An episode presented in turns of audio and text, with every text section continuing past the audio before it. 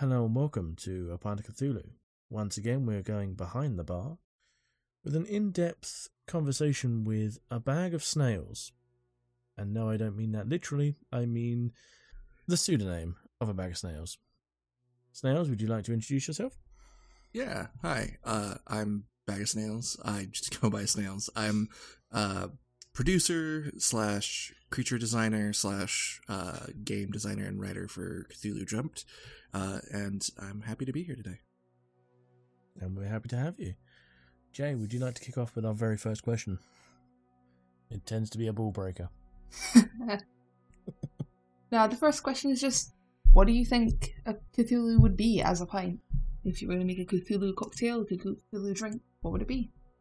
Oh, that's a good question. Um, you know, uh, my gut reaction is a dark stout uh, for Cthulhu because I feel like there's uh, a lot to the mythos these days um, because there's so many authors adding in um, their own takes and their own interesting interpretations of what Cthulhu is. I think something like dark that you can really kind of chew on with a lot of complex flavors. Um, I think that would be the the ideal Cthulhu drink for me. Damn, that's in depth.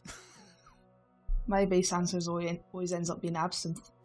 you know what? That's very fair. Uh, I tend to go for a mead. Uh, you're a sitcom mead at the moment, though, Matt. Yeah. So, tell us a bit about yourself. Your kind of like your inspirations for what you do, bit of, bit of your day to day, if you will. Sure, absolutely. Uh, I'm actually terrible at this question uh, because the things about myself that I find uh, interesting are quite boring, and the things that other people find interesting about me, I think, is are, are very boring. So, um, I I would have to say I draw a lot of inspiration from uh, from my life uh, for like eldritch horror and uh, like just kind of creature and monster design in general. Um, just because I, I, I am fascinated by things that do not appear as they are. Um, so, uh, anytime I can take something and subvert it into the unexpected, uh, I just I'm, I'm very fascinated by that, um, and a lot of that comes from my own uh, like life experiences and just thinking things are one way and then discovering that oh no no uh, they are not that way. Like you wouldn't necessarily think for example that like discovering santa claus isn't real would be a source of inspiration for like cosmic horror um, but in a weird way it can be because that emotion um, that moment of like realizing nothing is what you think that it is uh, is something i try and capture in a lot of what i do in cthulhu dreamt or not Makes sense. Mm. You never really think about it, but for a kid, that's just discovering that everyone's been in a secret conspiracy to lie to you your whole life. Exactly, right? It's also the moment you discover that, like, magic isn't real, right? Because magic's the only way that it makes sense that Santa Claus can just, like, deliver everything. So, like, discovering that, like, oh, the world isn't the way that I thought that it was. I had all of these concrete beliefs, um, and now I've discovered that everything is 100% different. I mean, it screams Cthulhu to me. There's a lot of things we do to kids that would send an adult absolutely bonkers as well. it's true. Um, it's it's very it's interesting um, because a lot of the the lies that we tell uh, children or ourselves, I think, um, are ripe for uh, being translated into a uh, a more corporeal form in the in the form of video games and TTRPGs. So um, one of my favorite things to do is to like think of those those moments and then try and figure out how I turn it into a creature. And I'd have to say that that's probably my favorite thing that I do um, on like a day to day basis. Wow. um. So, what exactly is it that you do at Action Fiction? Oh lord. Um I use I've started using the moniker of producer um because it um it really does des- describe what I do in that like my job is to get things done. Um if we have an idea or we have something that we want to uh have happen um like I I figure it out. I may not necessarily do the thing. I may delegate it to somebody else, but like I make sure it gets done. So a great example is we're working on a comic book for Cthulhu Dreamt, um, and like I didn't do the art for it, and I didn't write the story, but I developed the plot for it. I found the the author, I found the artist, um, and like I'm making sure that like the artist has what they need to get things done. The author uh, had everything they needed to get done. I make sure that it stays uh, consistent with the tone and the uh, the overall narrative of everything else. So I kind of have my my job is to have my my hands in as many pies as possible and make sure they all taste, uh, if not the same, similar. Yeah, I had noticed that. I've seen a couple of like TTRPG Kickstarters, and what struck me with, struck me with a lot of them was that the arts might be nice, but some of them are really inconsistent, like completely different styles, completely different qualities all around the place. And Cthulhu Dreamt is not like that. It's all the same page. It's all very cohesive. Yes, uh, that my first my first gig for action fiction was as a writer uh, for their Monsters of America content uh, for restaurants and retail. Um, and through that, I wound up becoming the art director for that book as well. And one of the big things that we wanted was to make sure that the art was as consistent as possible.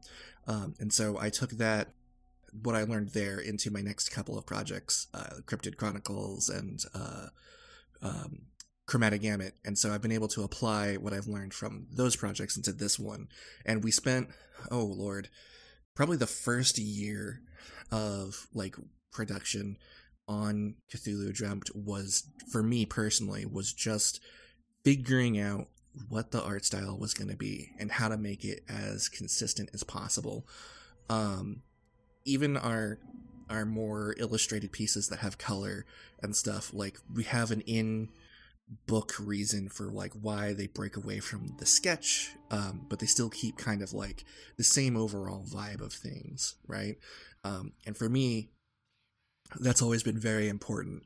Uh, even when I was first starting out, is is because I did notice that same thing where it was a lot of TTRPG Kickstarters. They just they get a bunch of artists and they have them do their thing, and that's fine. Um, it's a totally fine way of doing things. But when you look at like the big names like WotC or uh, Paizo, um, or even um, Monte Cook uh, and like the stuff that he does, it's all so consistent throughout. It tells a narrative um, and that's one of the things that I noticed um, and kind of looking at those books is like the narratives that they would tell in different pages. Like um, if you open up your your D and D player's handbook to like the barbarian class, for example, like that image, it tells a story, and so does every single uh, class artwork thing. They all tell a story, and when you take them all together, you kind of get like an overall idea of kind of what the world of Dungeons and Dragons is like. And so um, I really, really wanted to make sure that we brought that level of quality into Cthulhu Dreamt, um, so that way all of the art tells a story, and as you're kind of like going through and looking at it, you get an idea of what the world is like through the eyes of um, these people.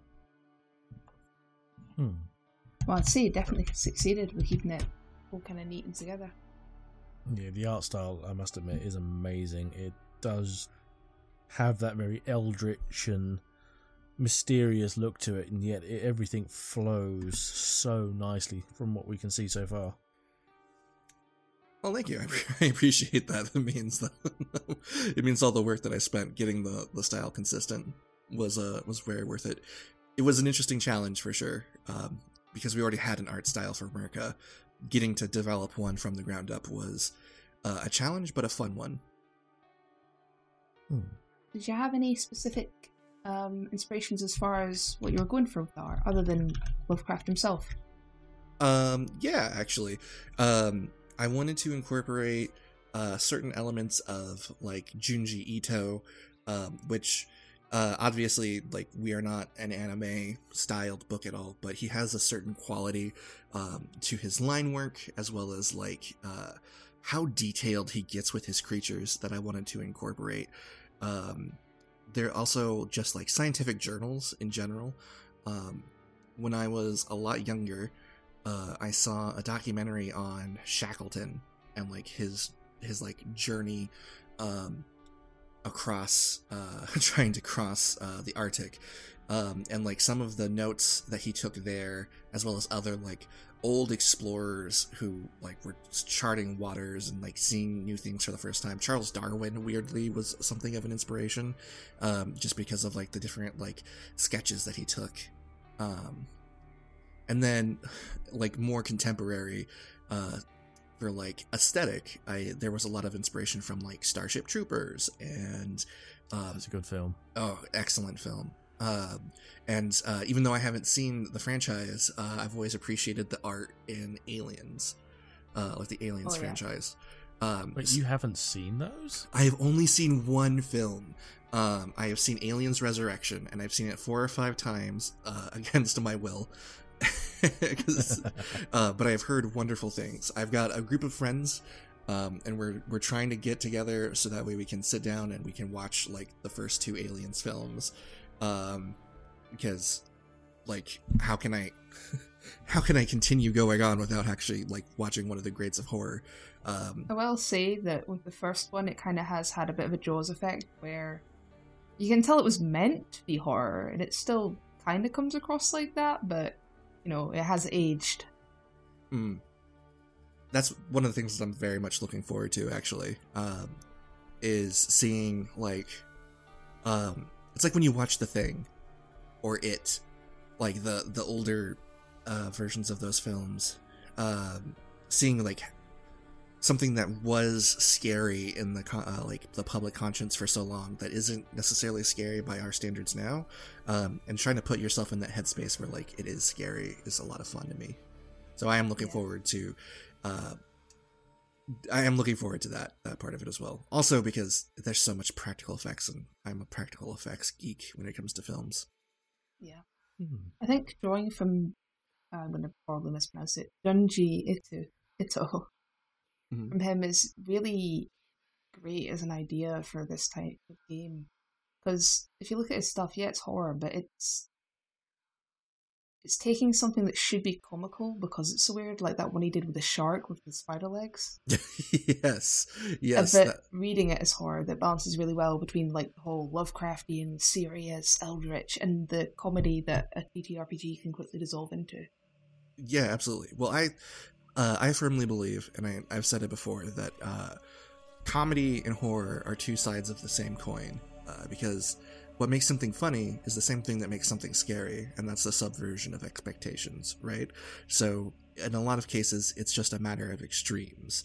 Like um, something going too far can be funny, or it can be scary. Uh, so, uh, yes, I think that's one of the things that I love about Ito's work. Um, Uzumaki in particular, there's a lot of scenes where uh, when you when you when you try and pull away from it, it's like it's funny to think about everything turning into spirals.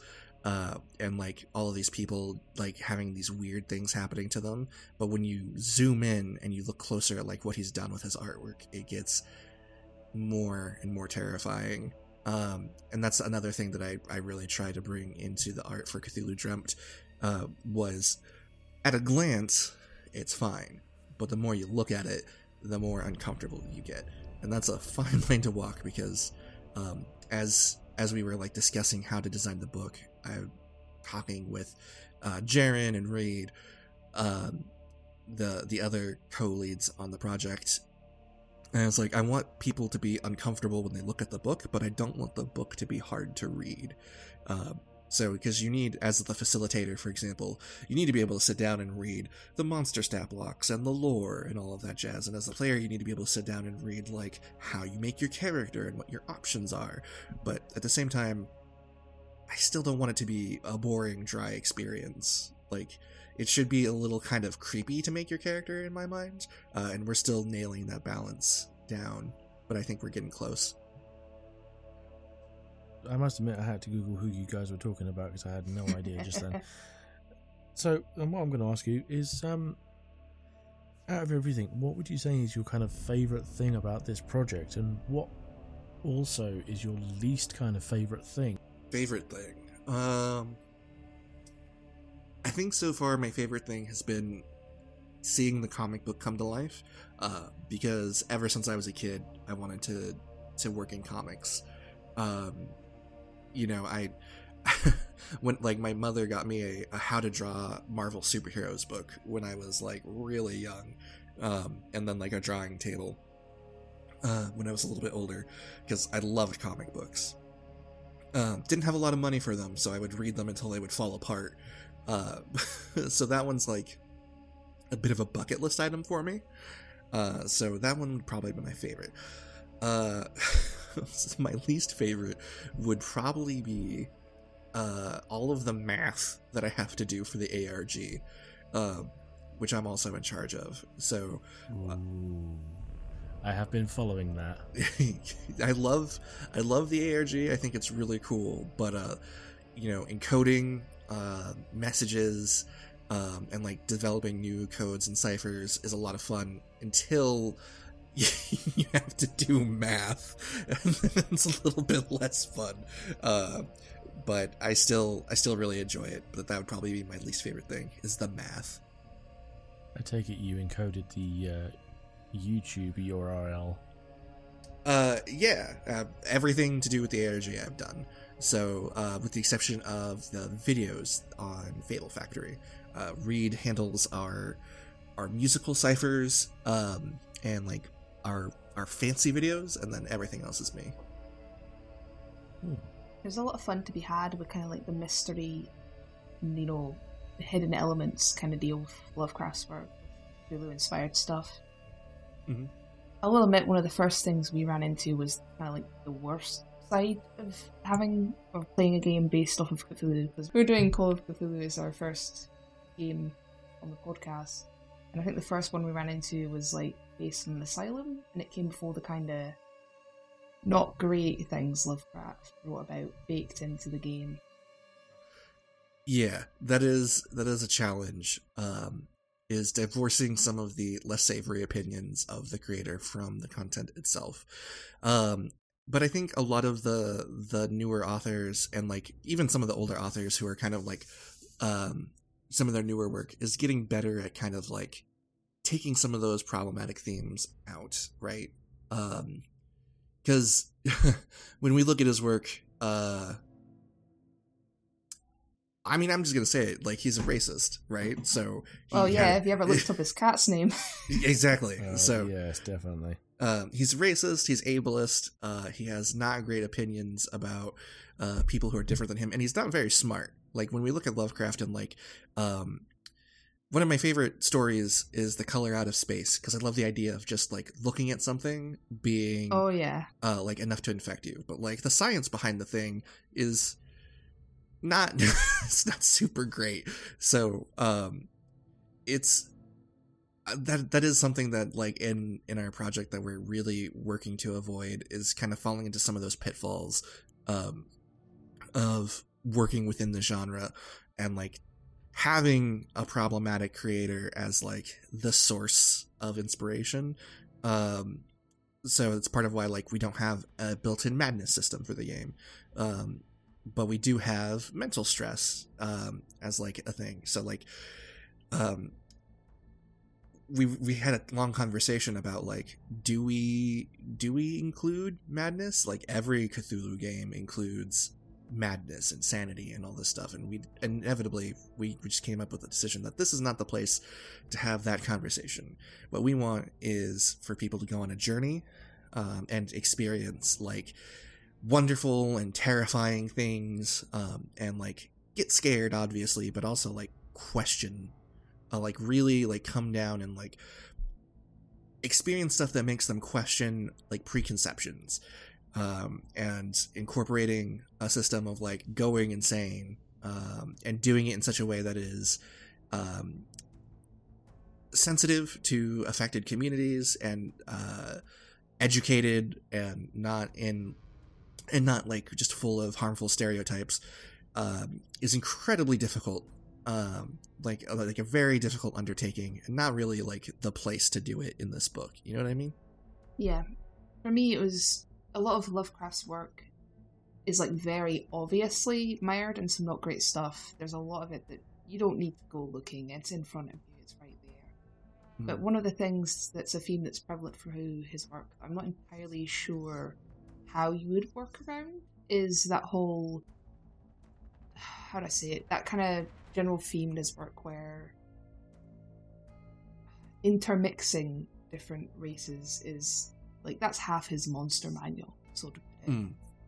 Oh yeah, yeah, yes. So the the the the short version of that is we don't really we don't really have that in as a theme. Um, we have one of the unlockable specialties that you can play as is for when when our Kickstarter comes back uh, is the experiment, which is somebody who has been um, changed and altered by um, eldritch forces in such a way that like you now begin to kind of somewhat question like where does humanity end and where does like um uh and where does like monstrosity or the other begin? But like that's probably as close as we get to like the intermixing of things we do have the brainchild uh, but they're more of like uh, an invasive parasite um, than like any kind of uh, mixing or whatnot. Yeah, and I saw from on the Kickstarter that you are gonna switch it, like uh, what is it? Condemn things like mega corporations and stuff. I think that's really neat to kind of switch whatever where the general focus is on Lovecraft stuff somewhere a bit more relevant in the modern day. Absolutely. Uh, when we were designing Salient Wealth, uh, one of the things um, that we wanted to try and keep in mind is like we were like when we're thinking about them, we try and think of them as like Amazon but more evil. so like You can Uh, do that. I listen. It was a stretch, but we, I think we managed to make it work. Excited to see it then. Absolutely. Definitely. So, going back to more kind of game based things, do you have favorite RPGs, tabletop RPGs that you've played that you've kind of also used as inspiration? Um, yeah, absolutely. Um, I think it's a little weird because for this project specifically, um, because we're trying because it's a unique system, um, and one that was developed in house. Um, in a lot of ways, in the design, I tried to take anti inspiration, if that makes sense. Um, I, I looked at like Dungeons and Dragons, for example, is the TTRPG that got me into TTRPGs. I started back in uh, third edition in high school, and I've played every edition since. Um, and like, um, let's see, Pathfinder. I played a little bit of that. I've I and I really enjoyed it. I've played, um, you know, a couple dozen different indie games. Um, actually, one that I really enjoy that I shout out every time I get the opportunity is uh, Legend of Zelda: Reclaim the Wild. It's a fan-made Legend of Zelda TTRPG that's kind of in the vein of Breath of the Wild, and it's so much fun. Um, and like really captures like the video game experience of like running around and crafting and exploring. And I felt like uh, they did a great job with that, and that so that one definitely stands up as a as a favorite. Also, like uh, Automata, game of automated fear, um, is another tiny little indie game uh, that I thought was great because it uh, it's the only TTRPG I've played where the dungeon master or the game master is actually the opponent of the players. Um, and so, like, you're telling a narrative story, but you're also trying to defeat the players in kind of like a game, because the whole theme is is uh, robots are replacing everybody, um, and so you're trying to replace the players with your robots uh, to like kind of uh, continue a conspiracy. But uh, in in taking my inspiration from those places, I tried to do what none of them do um, in my design elements, uh, which is impossible to do perfectly. Um, so there's definitely places where things bleed through, like, um, but um, I would say, especially in the monster design, uh, you definitely see a bigger difference in in how we approach monsters um, than you'll see in things like Dungeons and Dragons or Pathfinder. Um, the player is a lot more involved in the action. So um, we have, for example, uh, the Parasight, and that's S I G H T, um, is a massive flying monster um, that one of our like larger creatures that you can kind of run into. And if you decide Please to fight tell it, me it's covered in eyeballs. it has no eyes. Oh, what twist? Yes. Um so the when you're fighting it you'll discover that it's like it's if you decide to fight it that is um it's very difficult to like land blows um and all these other things and the reason that is is because the player is meant to close their eyes when they go to like Ooh, roll their spoiler. dice. Yes spoilers. Um so the uh it's very easy to figure out. Like um that this is probably like our easiest one. Uh like our uh you won't see this one in the actual plays yet uh because we're still designing it for uh like the mechanics for online games.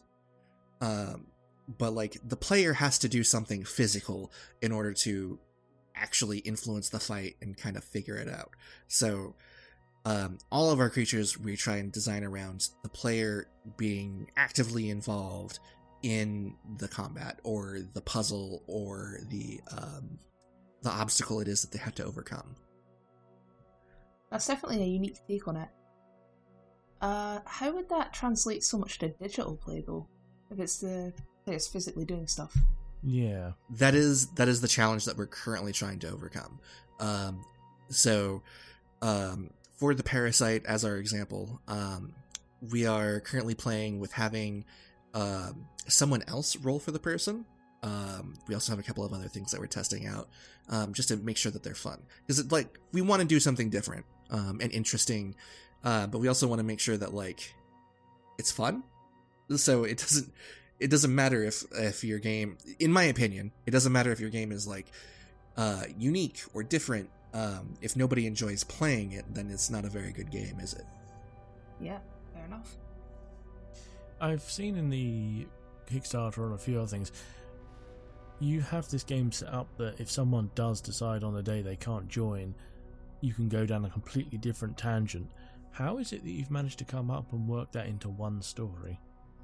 So, uh, I think that one was really just born from the frustration that we all feel of trying to schedule uh, a D&D game.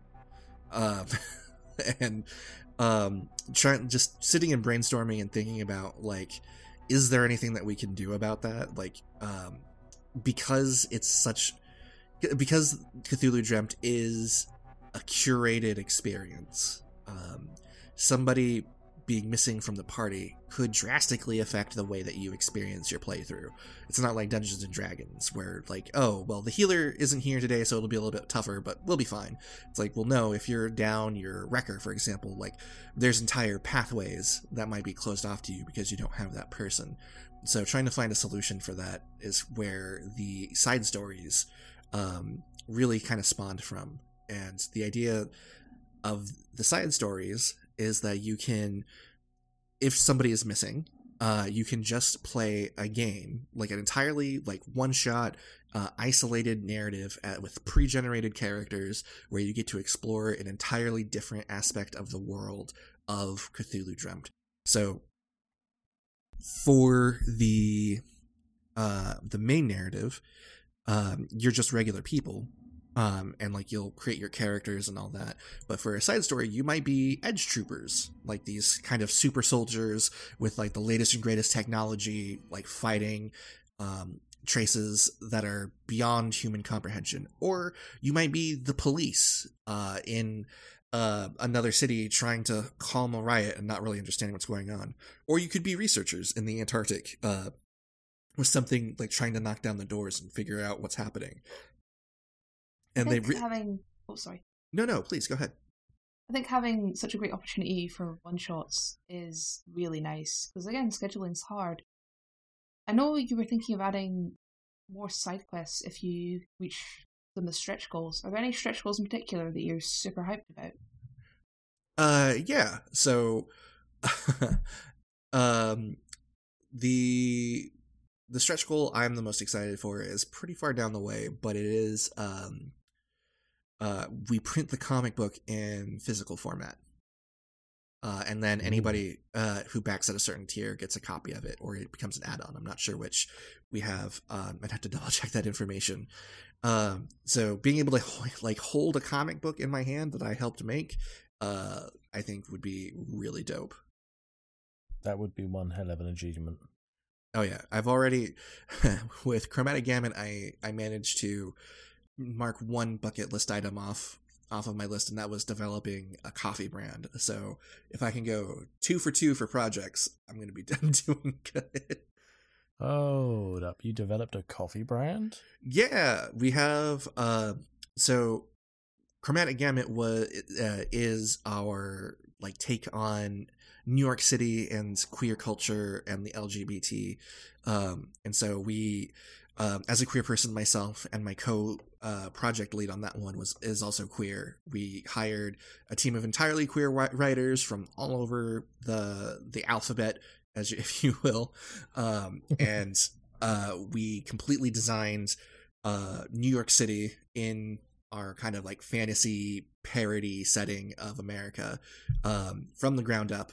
And one of the things that we wanted to do uh, was like uh, was was make an add-on that you could get that was coffee because one of one of the the funny because it's true stereotypes of of queer people is that we we are fueled by iced coffee and spite. oh Uh, yes, you cannot go into Starbucks without meeting at least twelve gay people. it's so true. Um, so it was kind of the perfect add-on, and I got to help design the brands, um, as well as do the taste testing for the coffee, um, and like determine like what it uh what it would taste like and what we were trying to go for. We wound up working with an incredible uh company called Smugglers Coffee, uh, and they did an incredible job. So we wound up making a great brew uh, that is specifically designed for iced coffees. That I'm is gonna have to something see I if noticed find the Kickstarter. There seems to be a lot of like add-ons that I haven't seen before in places. Like, yeah, it's usual to have a couple more art prints, whatever, but you guys are having like cassette tapes, vinyl records. Mm, very much on the retro side of things. Oh yeah, absolutely. Um, so because the origin of the Kickstarter is from like a band, uh, and music is such a big part of the game and the entire experience, um, we wanted to have some stuff that appealed to audiophiles as well. So that's why we've got we've got cassettes and vinyls. Um, the the some of the options that you can get. I learned a lot about vinyls uh, and like uh, and audio and stuff for this Kickstarter. Um, some of the vinyl stuff looks really cool, and I hope that we get to do that. I was gonna say I, I did see the uh, vinyl, and I must admit that hooked me immediately. I'm not a vinyl collector, but the idea of that just, yeah, that is an incredible idea to have. For me, it was the hoodie. It's the like what was it, rainbow looking? Yeah, the like uh, cyan and purple Cthulhu design on the hoodie. Uh, I that like kind of uh Celtic knot style Cthulhu is so good. Yeah. I definitely had one of those added onto my uh, backer list. so, as we're on the kind of theme of Kickstarter again, is there any kind of future projects after Cthulhu Dreamt that are in the pipeline or anything in the murmuring? I know obviously you're still developing Dreamt, as it were, but is there anything hinted at? Oh yeah, we're pretty open. Uh, one of Action Fiction's big things um, when we were forming as a company properly is that we want to be as transparent as possible with people, um, and that's for several reasons. Um, but like not the least of which, we want people to be able to like see what we're doing and then replicate it if they want to. You know what I mean? Because there's a lot of mystery inside of this industry, and we kind of want to like show that you can not shroud yourself in secrecy and still be successful. Um, so the next Kickstarter that we have planned uh, is for a board game called Goblin Cave. That's like um, imagine League of Legends if it was actually fun. And- That's a stretch. uh, I know. It's not that bad. It is incredibly bad. Listen, I have several friends who play League. I used to play back when it was like back in season two. Um, I don't know anybody who plays League that likes League. oh, So- for sure, yeah. Uh, the original, I must admit, I liked. That's that's the consensus. Can't Uh, stand it now. That's My- nostalgia talking, and you know it.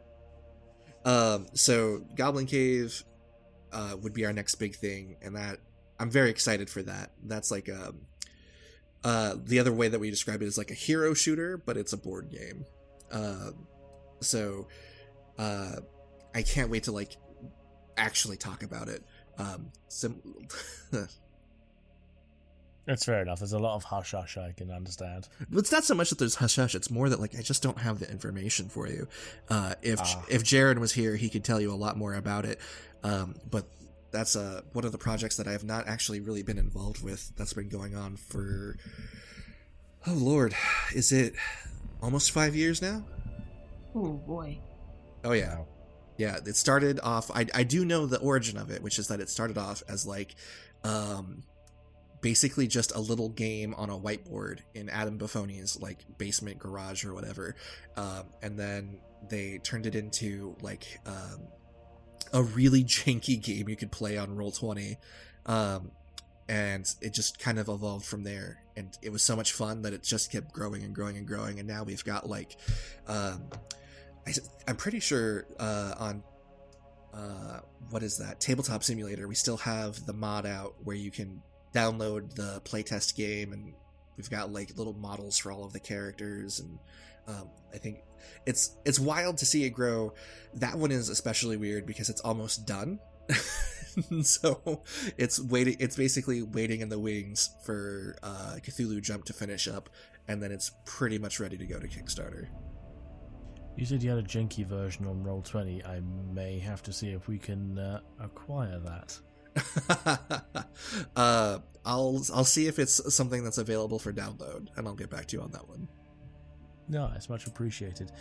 I suppose the only kind of other thing we really have to ask is, uh, at what point were you involved with the company in the kind of like the founding, as it were? Uh, yeah. So the company was founded founded uh, by Jaron, Arm Johnson, Brad, uh, S.V. Richards, and then uh, C.J., whose last name escapes me. Um, so the three of them really uh, they started the uh, uh, the company together um, with the first Monsters of Murica book and that Kickstarter, and then I came in as a writer on restaurants and retail, um, and then became the art director by accident. Um, and then after that Kickstarter wrapped, there were several people who had kind of become integral to making the the, the company run, and so we reformed um, as Action Fiction, and now there's like I want to say nine people who are all kind of part of this.